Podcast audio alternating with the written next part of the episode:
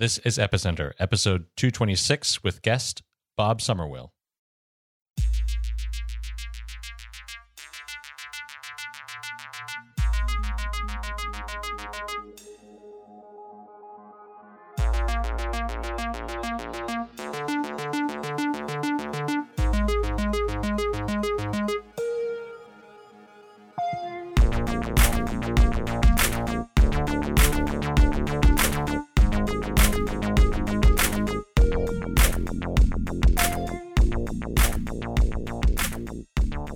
To Epicenter, the show which talks about the technologies, projects, and startups driving decentralization and the global blockchain revolution.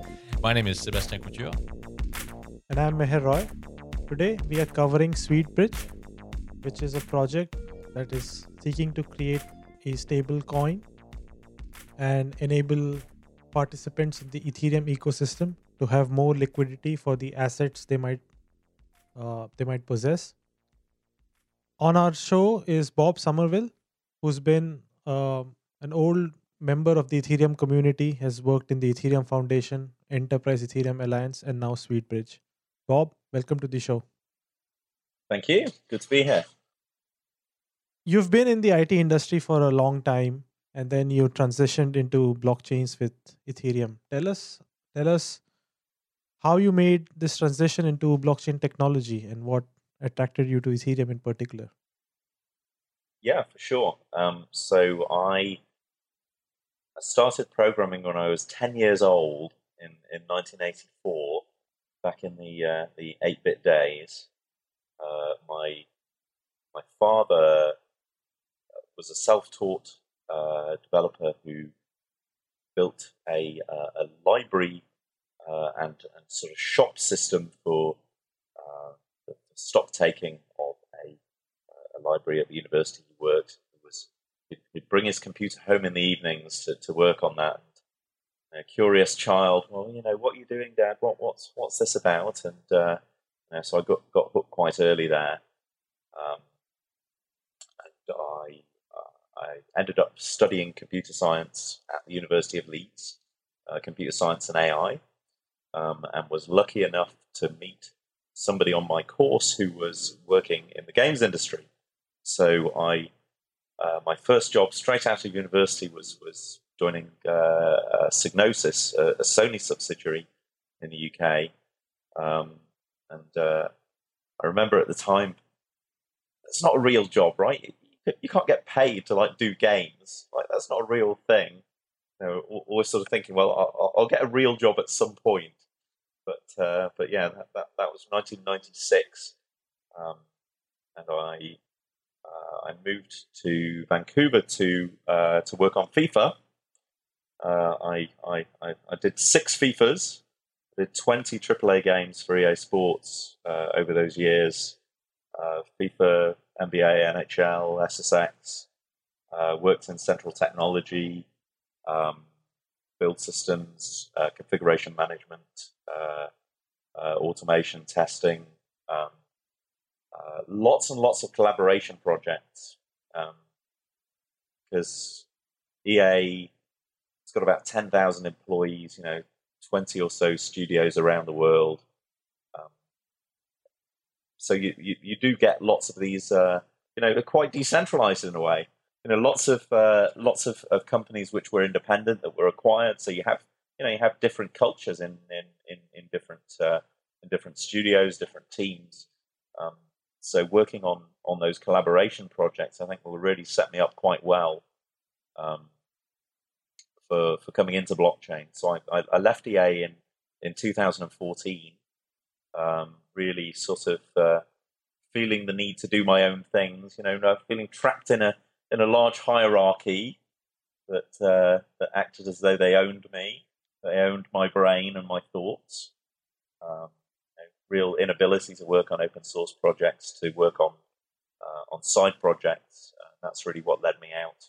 Uh, first into uh, into mobile um, and and wearables, um, but then I in, in in 2014 uh, I, I, made a new friend, a guy called David Lowy, who'd been uh, into blockchain from very, very early. Um, said his, his first Bitcoin purchases were at five cents. He uh, he he used to own Bitcoin.com many years ago. He flipped that wow. and did quite well.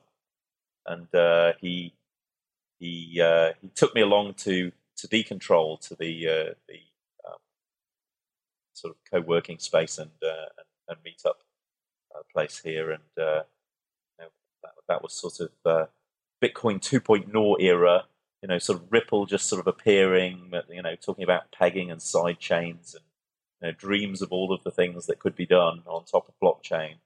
Uh, but you know, none of it was a reality at that point. The uh, the the Ethereum white paper had just been released, but I mean, this was probably January, February 2014. So you know, not not again, just sort of talk at that stage. Uh, but later that year, uh, Vitalik was actually uh, in Vancouver coming through, uh, spending a day with David. Um, that was that was prior to the foundation launching, still even or, or, or the crowd sale. Um, so yeah, I, I, got to meet Vitalik in sort of uh, I think it was July 2014. I, I, I posted to my Facebook page that day. You know, I, I have met a genius. Nobody none of you will have heard of this guy, but he is going to be world famous in a few years. And uh, you know, really just saw saw an awful lot of potential there. Though I remember saying to him at the time, so it's so it's like a single threaded computer for the whole world. Like, how, how's that going to scale? you know, in, in, an era of, of, of, you know cloud computing and giant resources, you, have got something that's sort of like a you know, an old PC of the 80s. And uh, it's like, well, you know, we've got ideas on sharding and uh, proof of stake, but just sort of, uh, I, I, I, had my own focus at that time. And it's like, know, keep, I'll, I'll keep my eye on you, but, you know, good, good luck, young man. Um, but then in 2015, I, I found myself in, uh, in Toronto uh, working in my first real suit and tie job uh, I joined uh, TD Securities to to help them with with agile DevOps and, and cloud adoption. Um, and I took the opportunity to go to meetups there. Went along to Decentral, met Jeff uh, Coleman, who was doing techno crypto. Um, you know, met up with Anthony Di Iorio, Went to Deck Tech at Mars, um, and uh, uh, Paul Pashos's um, Ethereum meetup there. And you know, it, it was just very evident to me. You know, they've done it. You know, we're about to launch mainnet, and and this thing is for real. And and I could not not get involved. You know, prior to to to learning about blockchain, I think like many others, you know, had a, a real sort of journey of well, you know, what's happening with this financial crisis, and how does money work, and the elites, and you know what what on earth is, is happening to the world? You know, are we powerless pawns? And I really, you know, for, for me, blockchain was you know this real opportunity well wow we can you know we can pull the controls back round to our side of it and you know i'm a developer i can help you know i can actually you know i can actually do a positive proactive thing to try and uh, move things towards this this new paradigm um, so that's what i did i mean I, I, you know i guess the analogy in my head was um, you know if you had met linus torvalds and he said you know i'm doing this this linux thing you know it's just for fun you know, hey Bob, you, you know C, you know C++. Can you help a bit? You know, w- would that have been a good thing to do? Would that have been fun? Uh, whether or not it worked out. Um, so that's what I did with uh, with Ethereum. Is I just got involved. Um, you know, really with the thought that you know maybe that can turn into some job later. Maybe that'll be some paid work. Maybe I can find something at some startup doing something. Um, but instead it turned into you know sort of ushered into the inner sanctum um, because in late 2015 when the foundation was you know nearly running out of money and uh, Gavin the C++ team kind of moved out and, and formed Parity. Um, the the project that I'd set myself as a starter which was actually seeing can I get Ethereum running on a smartwatch? Um, I was building on top of that code base and the team went away. Um, so I went in and helped. And and I was the only person in the world that did. So then I got hired, and off we went. At some level, sort of demonstrates the power of following what you think is cool, and scratch your own itch, right? Yeah, because like I think this seems to have happened twice in your career. Like you scratched your itch with gaming early on without a financial model per se of, and then you did it with Ethereum, and both have worked out quite well for you. Yeah, and I mean, I I I I really hope that you know when we are more in a, a you know the new network paradigm that more people get the opportunity to do that. Because I think that just both fear and and just financial constraints just stops so many people from doing things that they love that they really care about right? So many people just get stuck in a well uh, you know that's a good enough you know if if I do that job you know it won't drive me completely insane and I can have fun and you know in my spare time. But you know basically end up doing 30 40 years of stuff that they don't really care about that much. Yeah. And then you switched to ConsenSys and worked with the enterprise ethereum alliance right? What were you doing there? Well i mean that that story's actually started a little earlier which was um, when i had joined the foundation really you know working on that c++ client and, and really helping to sort of reboot that team you know after the departure of the uh, original development team. Um, the other thing that popped up in that period was was hyperledger. So I was going to the O'Reilly OSCON conference in May 2016. I, you know, I just wanted to go to the conference, and um, and just before that, you know, Hyperledger had been announced, and I mean, my first reaction was, "Oh my god, it's like your dad's turned up at the at the dance club." You know, you, are down the disco, and your your dad's come. Oh my god, this is so embarrassing. You know, like you know, they're trying to play it being cool. This is going to be so terrible. You know, like what's enterprise blockchain going to be? Like it's oh my god. Anyway, that that I see in respect in in in retrospect that that was over cynical. You know, there are a lot of, uh, of fantastically talented people um, in in in these uh, in these enterprises as well. But but heading into that, um, I, I, spotted that ConsenSys were part of um, of Hyperledger. And I was like, well, what's going on there? You know, I thought ConsenSys were totally uh, Ethereum. You know, what? Why? Why are they in? Why are they in this? And what is Hyperledger anyway? You know, you've got you've got IBM, you've got Intel, uh, you know, you've got digital assets holdings. You know, and it's like everyone's sort of throwing their throwing their tech in a heap, and like, are they trying to pick a winner or like what? Like, what is this thing? What, what's going on?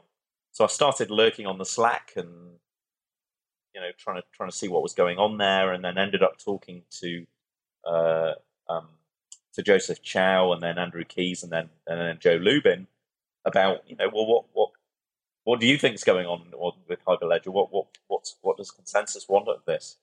Um, and and that was really quite simple. Was was well we, we want to get an Ethereum code base in there.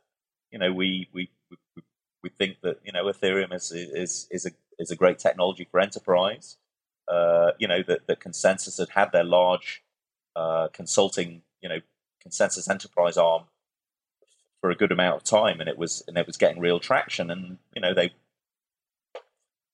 rightly thought that Ethereum should be part of that.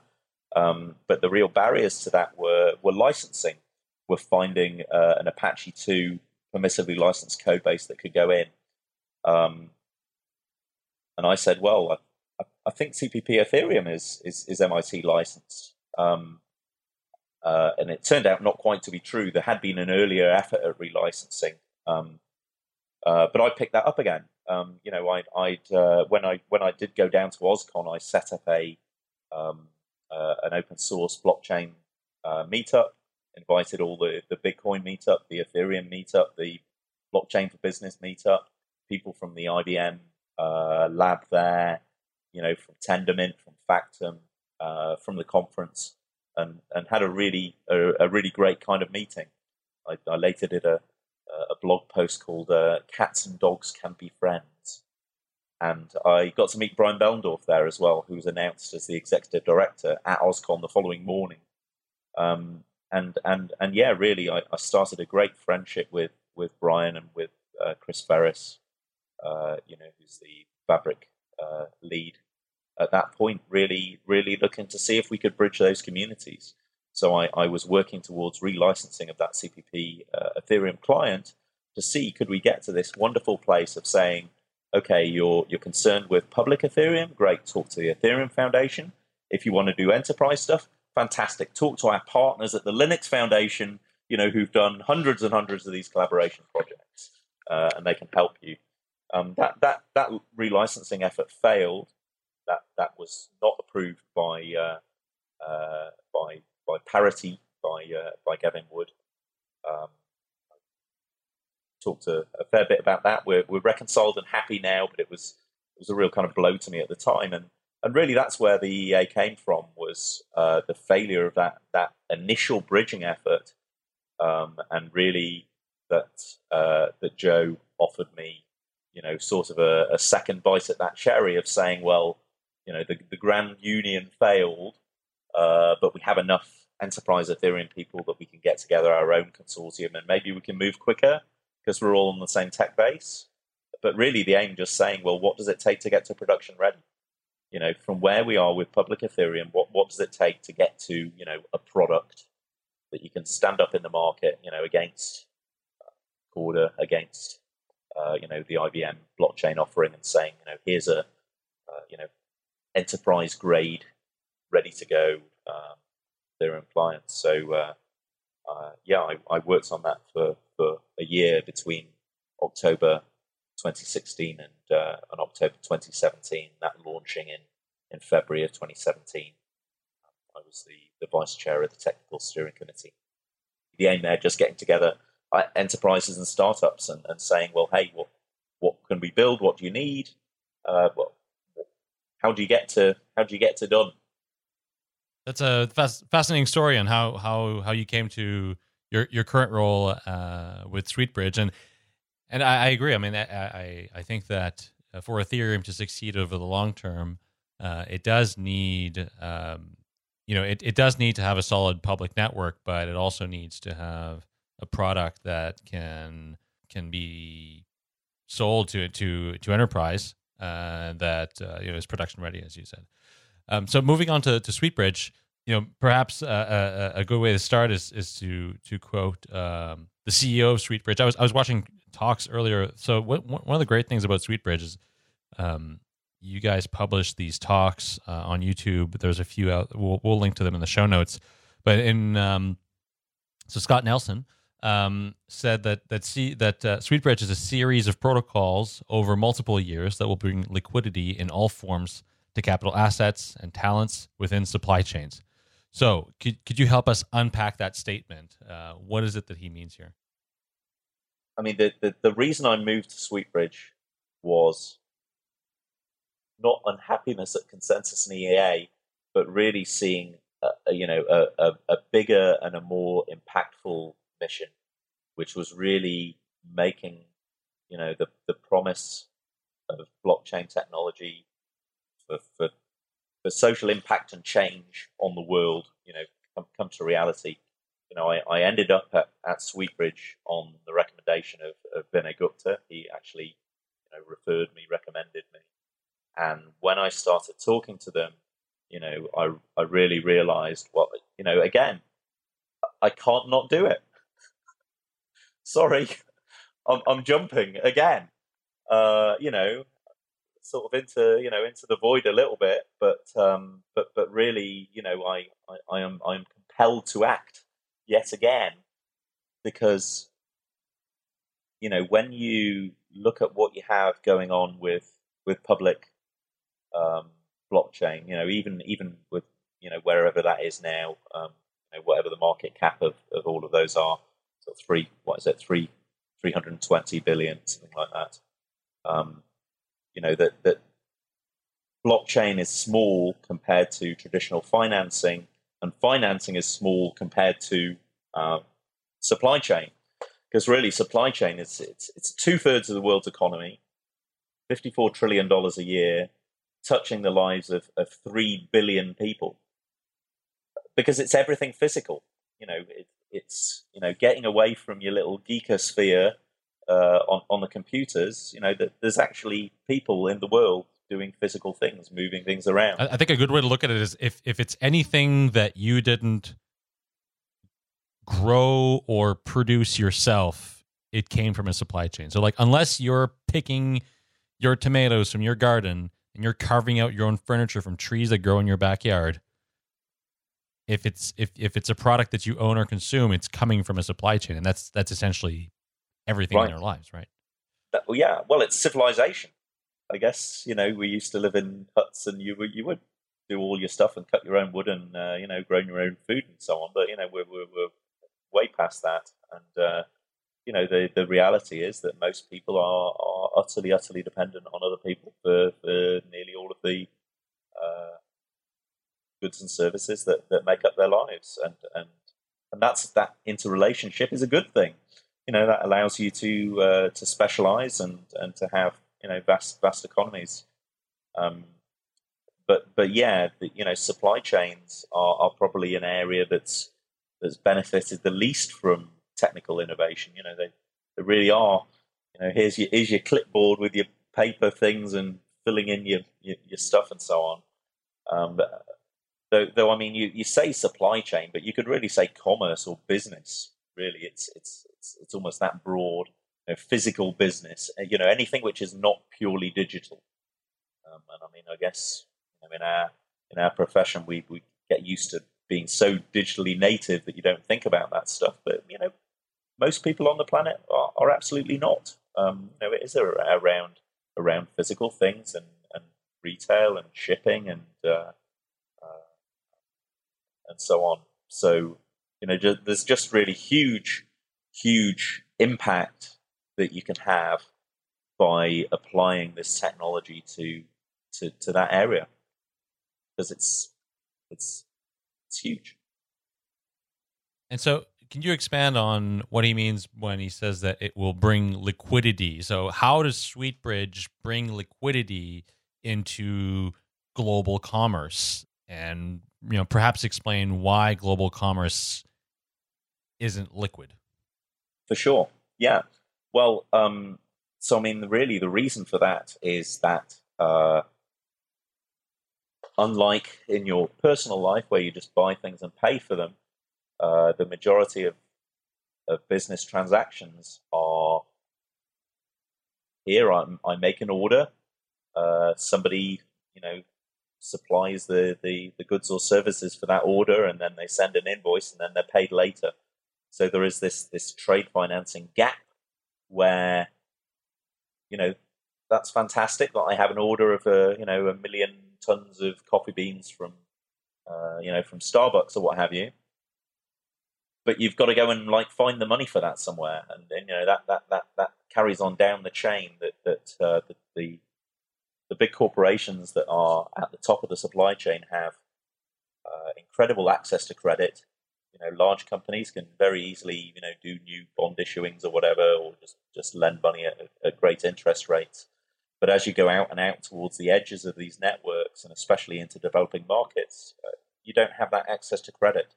So, you know, the World Bank says that, um, you know, the number one barrier to world trade is systemic lack of access to, to credit. You know, that, that uh, large, you know, the assumptions that we have, I guess, as, as consumers even, in the West of, well, of course I can get a credit card, of course I can get a mortgage, of course I could get a business loan. You know, maybe the terms aren't going to be what I would like, but you know, it's going to be okay as long as my credit's sort of all right. I'm, I'm, I'm going to get access to that. You know, that I, I, I will be able to to start a business. I, you know, I can get, you know, lend some money to get my orders in, and then I'll get paid later. Um, but that's a complete block, blocker to a lot of the world. You know, that you, people are reliant on on loan sharks to get the smallest amounts of money. You know, this is why uh, microfinancing has been so impactful. Uh, is you know we're not necessarily talking about a lot of money that, that people need to, to just start something. They, they just you know, don't have a hundred bucks or whatever to go down the warehouse to get a pallet of something.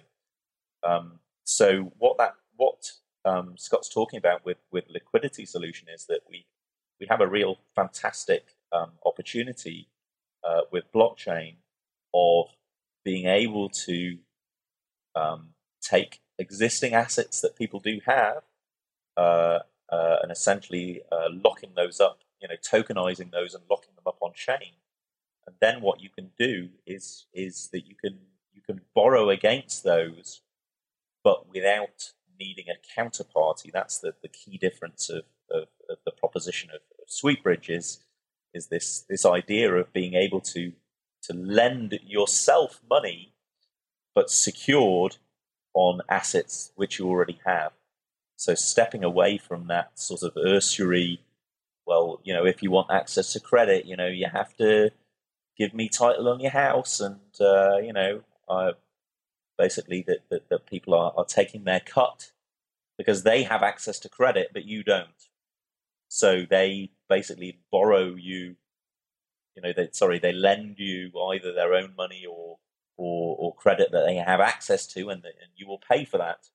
Um, you know, so in the worst case, that's that's loan sharking or payday loans and, and so on.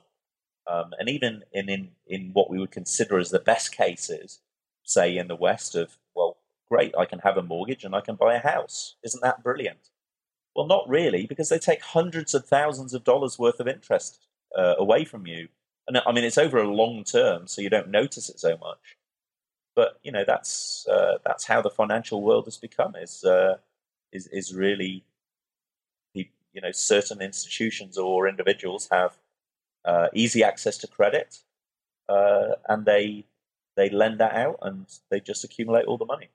So, uh, uh, can you explain how one can lend himself or herself money? Like, how walk us through how. So, let's for instance say I have, like, maybe the simplest example I have land and I want to borrow money against that land. Um, walk us through how this works because there's there's something that that I'm I'm not clear here. Like who's rent who's lending the money, yeah, uh, and what interest you know would and who's benefiting from this? So, I mean, uh, essentially, who's lending it is is nobody is lending it. Um, you are minting it, and I mean that's how fiat works. Is is uh, you know a central bank uh, or or the commercial banks, you know, through the rights that they have through the central bank, you know, they create new money. That's that's how how lending works. Is is money is magicked out of out of thin air uh, and is lent to you at interest. Uh, but what's been different is that's been an ability which which only you know sovereign nations have, have been able to do. Uh, but with with blockchain, anyone can mint tokens, anyone can mint new new currency. Um, so that's how it works with SweetBridge is that you you have a real asset behind it. You know, so it isn't it isn't funny money. Uh, you know, it's not completely made up. You know, there is a there is a real world asset that's sitting behind it, uh, and you're not you're not actually um, you know you're not doing a fractional reserve kind of ten times lend or, or what have you. You know, you you have an ass, a, a real asset behind that, uh, but you are you are minting new coins, and those are bridge coins, um, and there will be repayment terms. Um, if you don't make your repayment terms, then your your your asset will be pulled away from you, uh, but not by a bank, but into the network. You know, the, it will you know that ownership will be taken into the network, and then you know there'll be some resale mechanism. But yeah, you are essentially you are minting new coins. You there you go. You can you can exit that value to US dollars and do something with it. Uh, but you know when you you repay it, well, that, that closes the thing off, and out of out of that, uh, you, know, you, you, can close the thing off. I mean, you know, and that's something that can that can never happen with fractional reserve. You know, fra- you know, sovereign debt can never be repaid, right? Uh, because it's you've got interest on top of that lending, and where well, where's that interest coming from? Well, nowhere. It can't come from anywhere. Um, where the setup that you have on sweet bridges is that those bridge coins can be, you know, closed closed back off again, um, and the interest that, that you have paid is really just it's it's just paying for, you know, the cost of, uh, of that machine of, of the network being there. So, essentially, like from a user experience perspective, if I have Ether,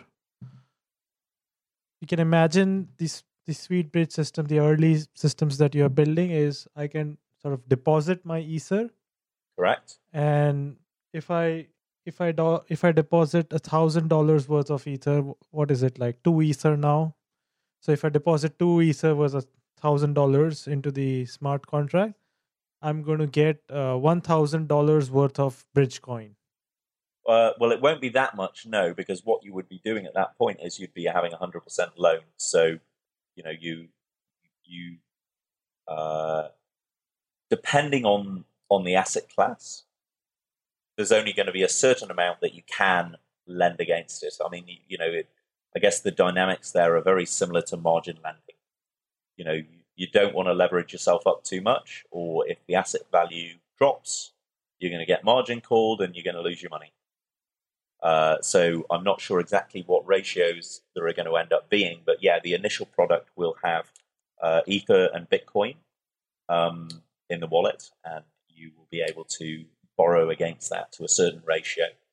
And then the scenario really is that you you know you do have you know a, a, a sell line, and you hit the the sell line, then yeah you're going to get partially liquidated, or you can fund it up before you get close to it. I don't know if there's going to be some waiting time. But yeah, essentially, you know, you are you are having a, a, a margin lend against that uh, crypto asset, um, and don't leverage yourself up too much because it is it is fungible and will sell. So it could be I lock I lock two ether and I get let's say five hundred dollars, five hundred dollars worth of Bridgecoin out. And now the, the question is, what is Bridgecoin, right? Like, what is this Yeah. thing I'm getting five hundred dollars worth of? Well, you're getting something that you can exchange for US dollars that, that is essentially like a US dollar you know, stable coin, though though not stable coin in the same synthetic way as as uh, you know, pretty much all of the other stable coins that there are. In that this is an asset backed asset. So what you can do there is is yeah you could you can exit that out to fiat, or you can keep it and hold it. So you know the other the other piece which uh, this liquidity layer is all for is really is, is for building these you know these supply chain ecosystems on top of it is, is really building what's been described as a as an overlay world economy in that uh, native cryptocurrencies are not really suitable for, for trade because of both the deflationary aspect, you know, the hodling, um, that they are, you know, they're not they're not designed to be used. You want to want to hold on to them; they're valuable. Um, uh, but also just the uh, the volatility. You know, signing a contract saying, "Well, in one year, I will give you one Bitcoin for this service," is just a massive currency risk. Like, you've got no idea what that's actually going to be. You know, so it's really not suitable for signing business contracts in cryptocurrency. It's just uh, too much of a, a volatility risk. But if you have something which is, you know, essentially pegged to, uh, you know, US dollar, euro, um, uh, that's that's workable. So there will be multiple bridge coins. That's the other thing to say is everything that we've been talking about so far has really been focusing on US dollar, but there will be multiple bridge coin, you know, fiat. So this, in principle, is not too different from the thing that was attempted by BitShares. Like the BitShares created the BitUSD and the BitCNY. It had exactly the same mechanism.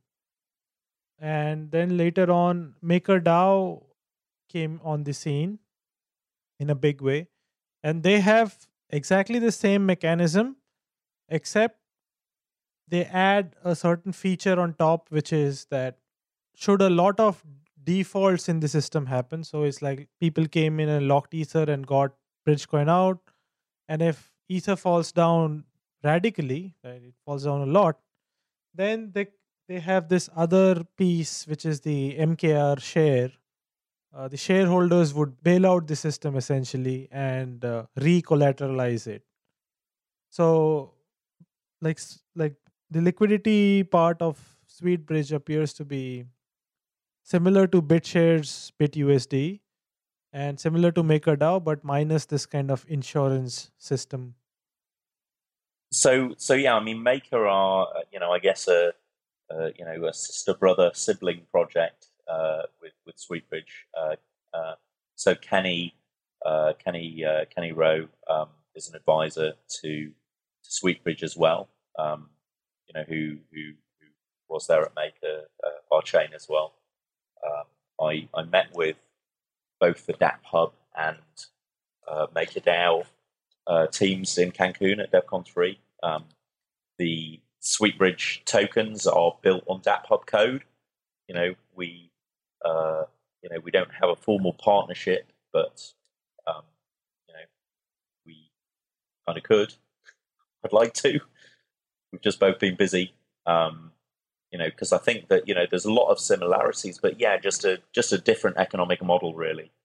Um, uh, in that the initial building on top of Ether Bitcoin piece of Sweetbridge it is similar to existing things, but it's part of a much much broader vision, um, where it's really just getting the you know getting the pipes lined up with the simple case.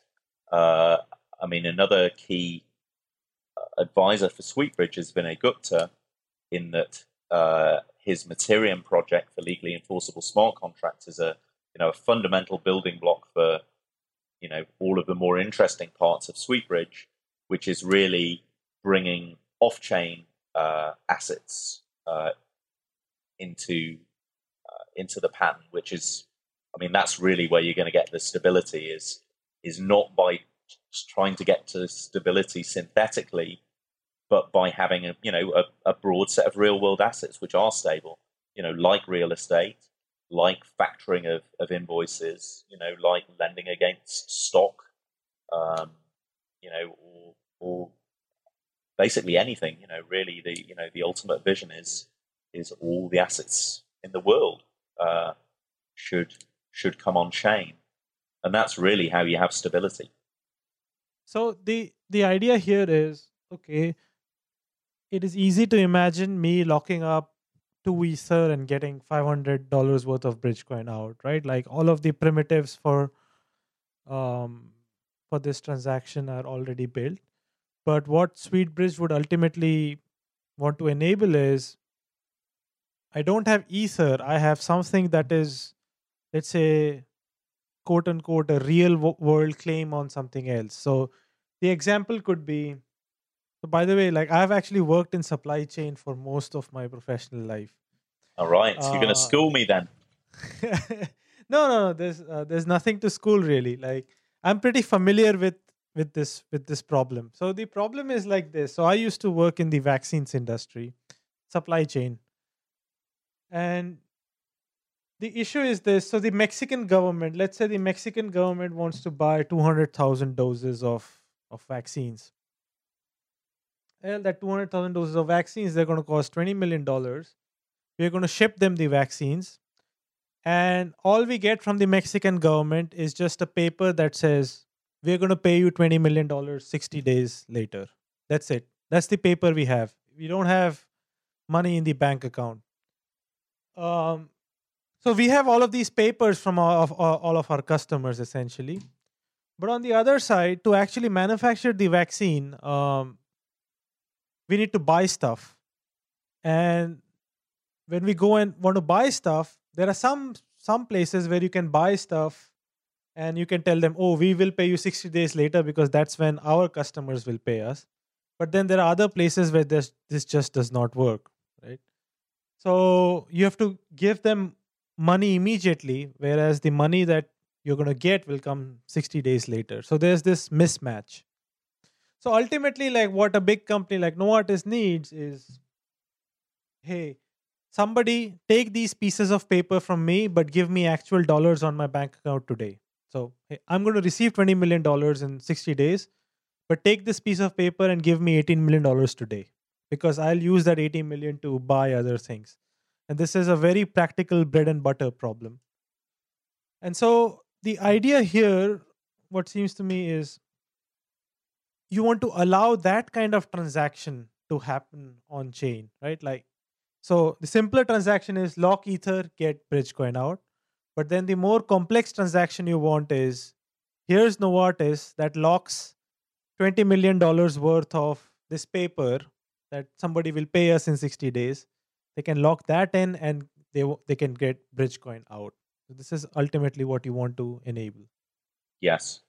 Yeah and i mean the so what Mattereum is doing and, and how that is fundamental is beyond assets which are already on chain, there's a huge amount that we can do with with this this legal bridge mechanism uh, of saying, well, in in 150 jurisdictions around the world, uh, you two parties to an agreement can agree to legally binding arbitration in case of a dispute.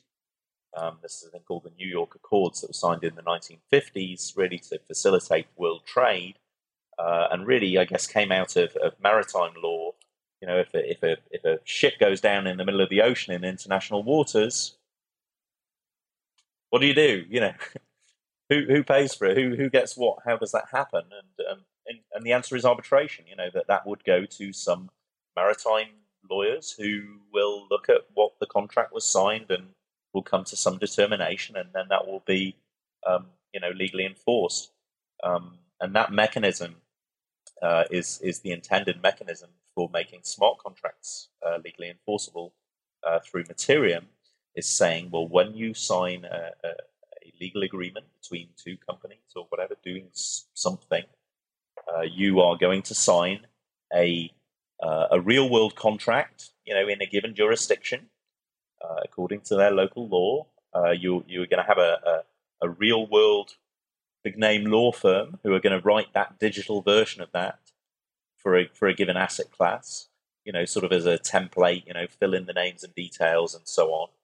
You are going to uh, digitally sign that and hash it and anchor it, and there you go.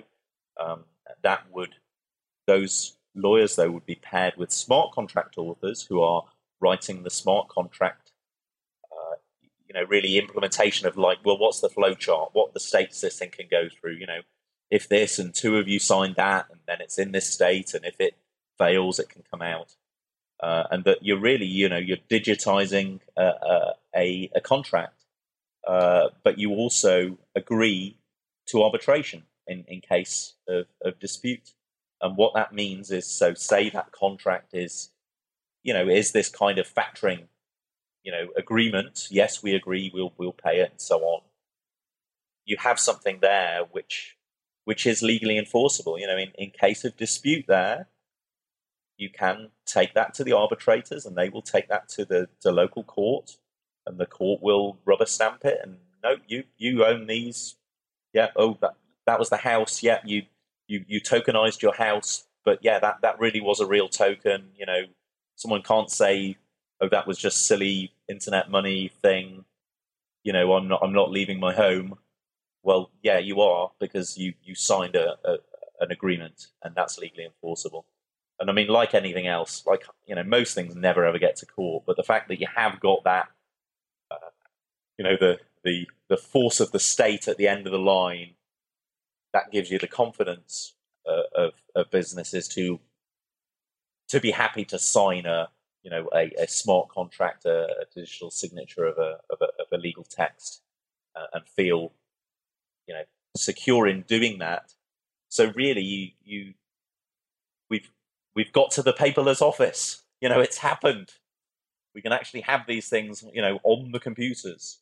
You know, we we, we have enough of that digital infrastructure, plus enough of a, a of a tie to the real world law that you can that you can do do commerce on on computers. And I mean, it's it's no different really to something like you know DocuSign. Uh, you know, it's it's just taking the thing a step beyond, uh, plus using smart contracts for enforcing the actual logic. So so yeah, that that that Mattereum uh, bridge should then let you augment things which are already on chain with nearly everything which is jurisdictionally bound can can be done using that pattern.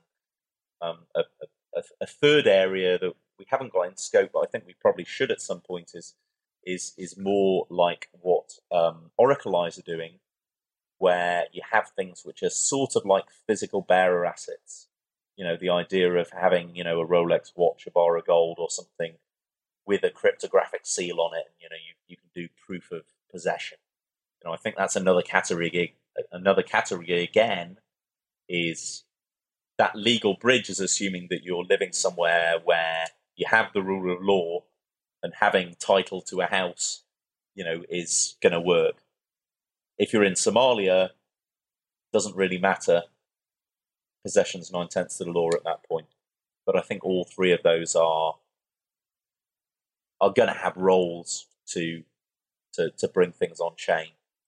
Uh, and really, bringing them on chain is just getting them in a malleable form, right, where they're on the computers and you can do stuff faster. Yeah. So I sort of understand the vision. I personally have I have concerns about the stability of the bridge coin, but we won't go into it because you mentioned that you personally are not in the economic side of it, but actually in the building no. infrastructure side of it. Yeah. So the people to talk to there are, are, are Michael Zargab, uh, sorry Zargham, uh, and uh, Alex Bulkin of CoinFund, uh, and okay. and Scott Nelson and, uh, and David Henderson, the, the CFO. They've done a lot of thinking. It's just not in my head.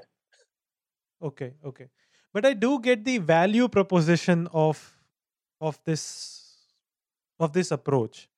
So the value proposition um, to me is is very clear because last year I I invested in a startup in India.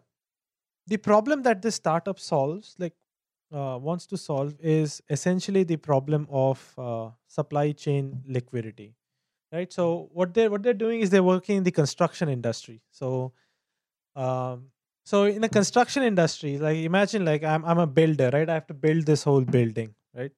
And then I have customers to which I will sell like flats in this building but in actually in order to build this building i need like cement i need like steel i need all of these raw materials so generally what ends up happening is uh, the builder gets these raw materials and then promises to pay 60 days later that same thing now that creates a lot of strain on the company that is making the cement right? Like it has shipped all the cement out where it's not going to get this money anytime soon. So the interesting bit here is so the cement company essentially has these papers from builders that they will pay that they'll pay them 60 days later and they want to sell this paper and get actual money actual dollars very quickly. It's the same novartis problem is the same as the builder problem in india it's the same but what is striking is novartis is usually able to sell these papers at a discount of 2% so if Novartis is expecting mm-hmm. $20 million out, they'll say, hey, we'll give you a discount of 3%, but take these papers and give us the money. But like that same cement company in India will need to offer a discount of 25% in order to get the papers off their hands. And that's the difference between a developed economy and a developing economy.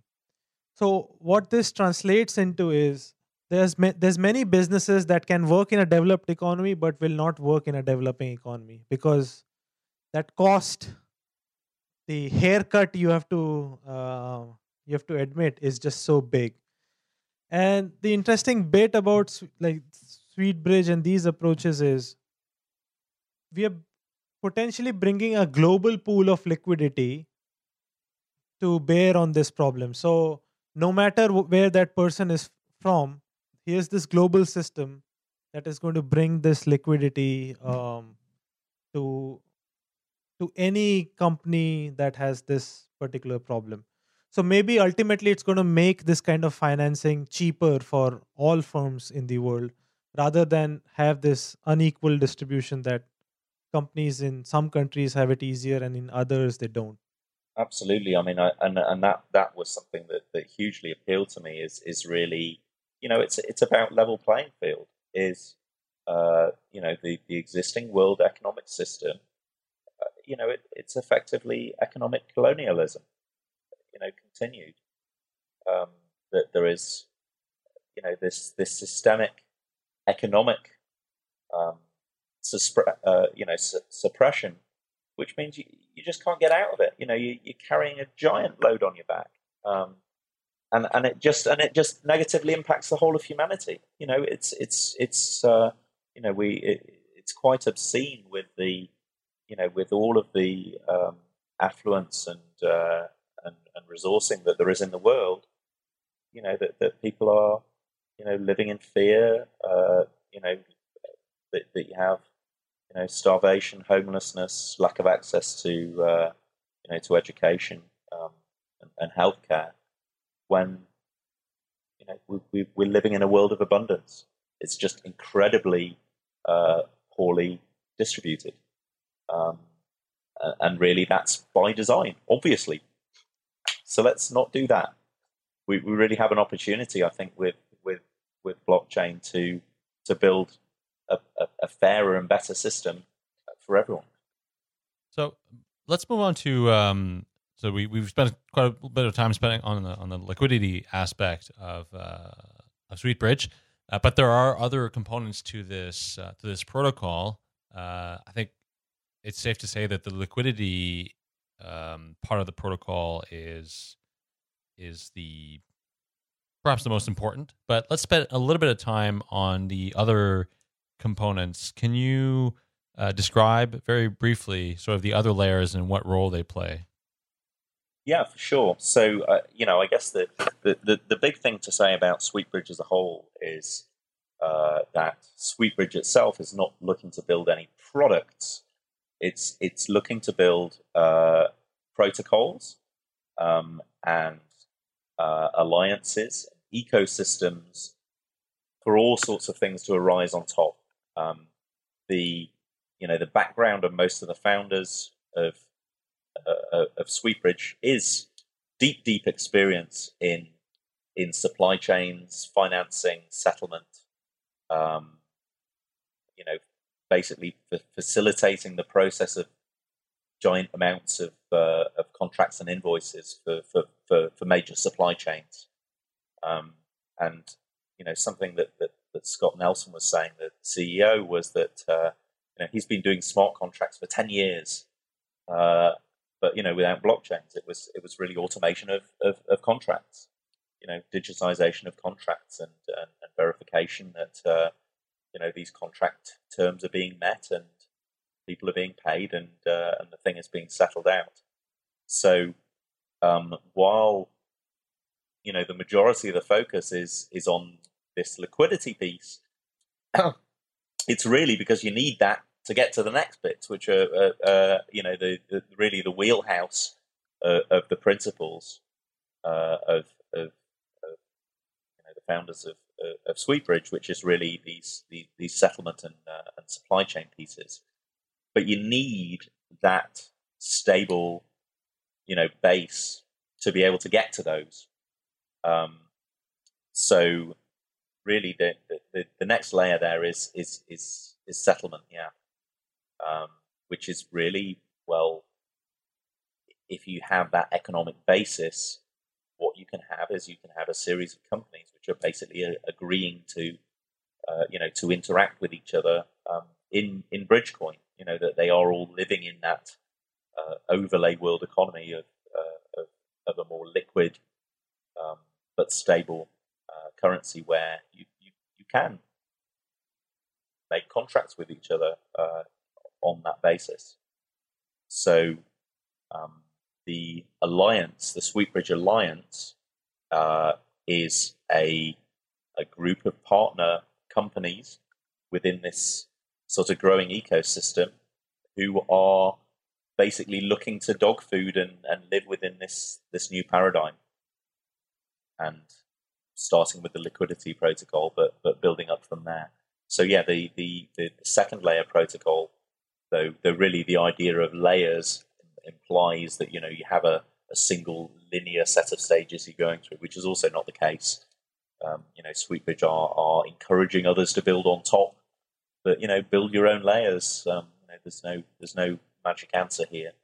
Uh, the web of world trade is probably one of the most complex systems there is, and really you're talking about you know, business process automation, and and it's going to be a very heterogeneous setup. Um, so, uh, and, and that really starts to manifest in terms of blockchain technology at that settlement layer. In that liquidity, as we have it right now, is Ethereum mainnet, But when you get up to that settlement layer and you start getting to actual um, supply chain technologies, you know that's where we start working uh, with Fabric, Fabric Composer, probably Corda, and probably any other uh, other blockchain tech that that uh, that needs to to get plugged in, and also non-blockchain ones as well. You know, there will be SaaS uh, legacy things which are going to have value from connecting into liquidity or connecting into settlement, where settlement is really saying, well, hey, here is a here is a, a web of of these contracts which have been agreed.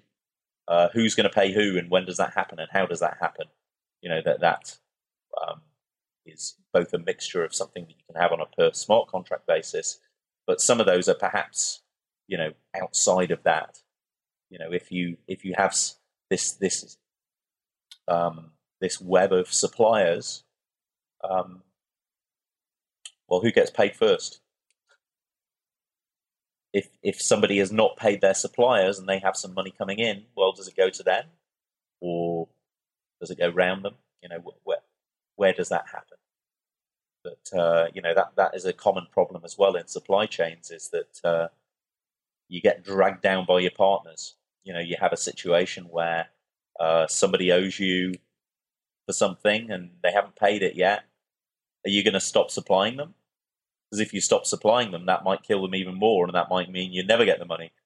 You know, so this is a very common problem: is is is your business partners end up having problems and they drag down, you know, their their others with them.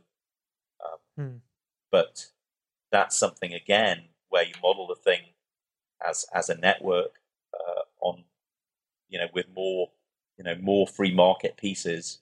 You can you can probably start you know decoupling things quite significantly. You're not necessarily having to do you know, hey, you're my only supplier for this, and I'm going to sign a you know three year exclusive deal with you. Well, no, like I'm just going to get things from wherever whoever can supply them you know you can end up with a lot more of a fluid kind of network and and really hopefully isolate some of that damage a lot more where okay you're you're you're going down you know you you haven't paid your suppliers well maybe the money gets routed around you you know maybe the, the network just routes routes around it right you've got a an internet route round the damage kind of uh, you know analogy going on in these financial networks as well hopefully isolate the damage more than has been the case traditionally, where you have got very, very rigid, you know, painful uh, relationships. Cool. So um, the SweetBridge project uh, is doing an ICO as well, right? Um, so tell us about the ICO and what is the token that is being offered for sale.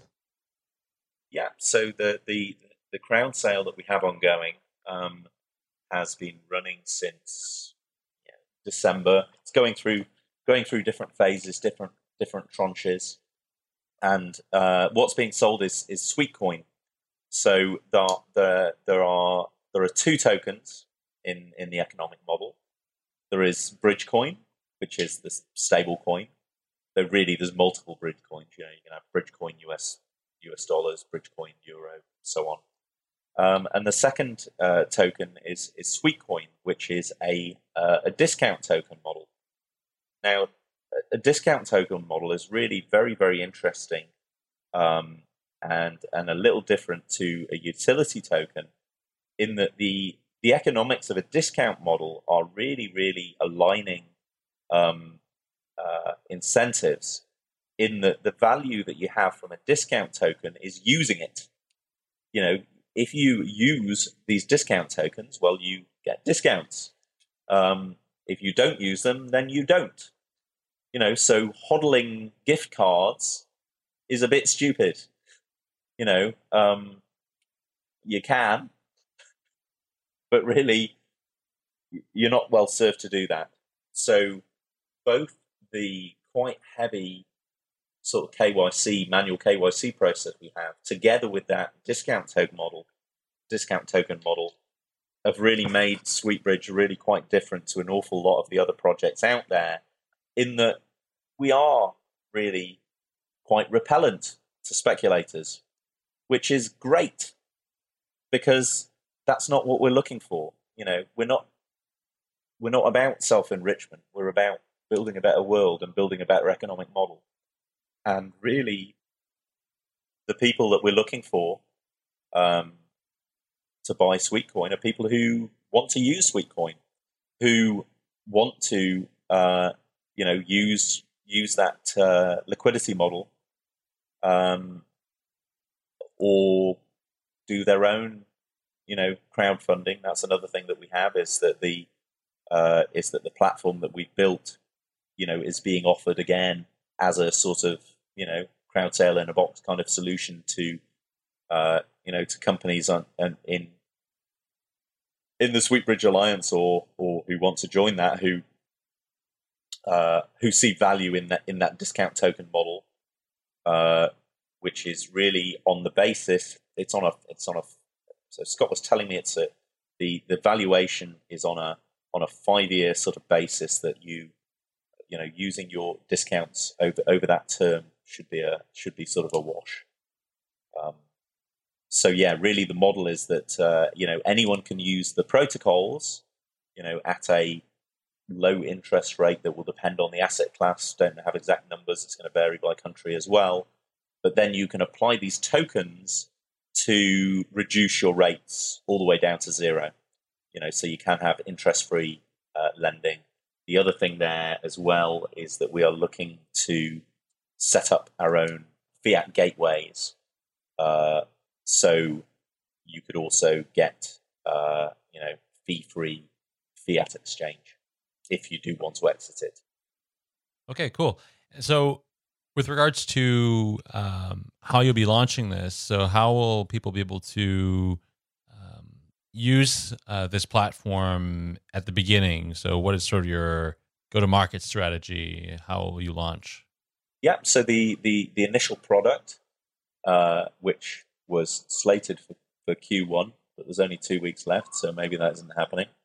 Um, was uh, well or is uh, that we will have a, a mobile app, uh, which is your you know your your your wallet, um, and that you can uh, deposit Bitcoin and Ether uh, in that, and that you can uh, that you can lend against those that you can that you can mint Bridgecoin. that is the that's the initial MVP um, the the Sweetcoin has been minted. That happened in in January. Um, some people who were in the earlier rounds of the sale, you know, have requested that that be uh, you know sent to their own wallets. You know, they want to keep it on a ledger or what have you. Um, they are both um, Sweetcoin and Bridgecoin are ERC twenty uh, compatible tokens, so you can do that if you want. Um, but the thing is that moving it outside in that way has basically un KYC'd it. It's you know it's taken it out. So you know those those tokens as they are are pretty you know, kind of pretty worthless in that secondary state. You know we are not looking to go to exchanges. We're not looking to list. I guess the you know there's a risk that you can have a rogue exchange. Um, just choosing to do that anyway but those those un KYC tokens they can't be used uh, for their purpose. You know, you can't use the discount token unless you're inside the system. So, really, again, that's another repel speculators kind of uh, approach. Uh, you know, you could sell or gift those tokens to somebody who uh, who would go through that process again. You know, who had been KYC'd and could show, hey, I have acquired more tokens. Can I, you know, get these blessed back in? Um, but you know, that's a that's you know again a slow manual process. So really, the aim is is to build, um, you know, a, a a, closed ecosystem, though that's closed um, to people within, you know, within that alliance, within the customer base. You know, not to, you know, it's not a company silo it's a project silo, a, a, a community silo, um, and that really those where you do have bridges to fiat, that that will be done by creation of new uh, of, of, legal entities uh, to do that in a you know in a regulatory compliant way. So really not looking to have any speculative element in any of this. Well, that that would really be a, a novel approach to to um, to launching a coin, I'd say, uh, if if you managed to pull that off. Um, well, thank you so much for coming on the show today, uh, Bob. It was uh, great to talk about uh, about SweetBridge, and looking forward to seeing how this how this vision gets rolled out. I mean, because it is quite a grand vision. Oh yeah, um, as uh, as our listeners will probably have uh, have understood after um, after this interview. So uh, thank you so much, and, and we look forward to seeing how SweetBridge will uh, will evolve. No, no worries, and, and I would thoroughly recommend that everyone have a look at the, the there is a, a, fantastic video of of Scott Nelson and Vinay Gupta chewing through all of this stuff. It's it's an hour and forty minutes long. It's an absolute epic, you know, head to head meeting of the minds uh, really talking through an awful lot of uh, of, of, this. Um, yeah, I, I, watched that. I mean, I watched part of it earlier because it is quite long. But as I said, you you guys put out these uh, these sort of thought videos out, um, the sort of talks, I guess, which are uh, you know very interesting and where where you go in depth into some of all some of these issues with of the economics, uh, but also the technical aspects. So we'll link to those in the show notes. Yeah, I mean, tons of videos, tons of blog posts, uh, and and yeah, lots of depth. I mean, another thing that really appealed to me in the first place is that some of the very first public releases from SweetBridge were a series of blog posts on core values and core beliefs.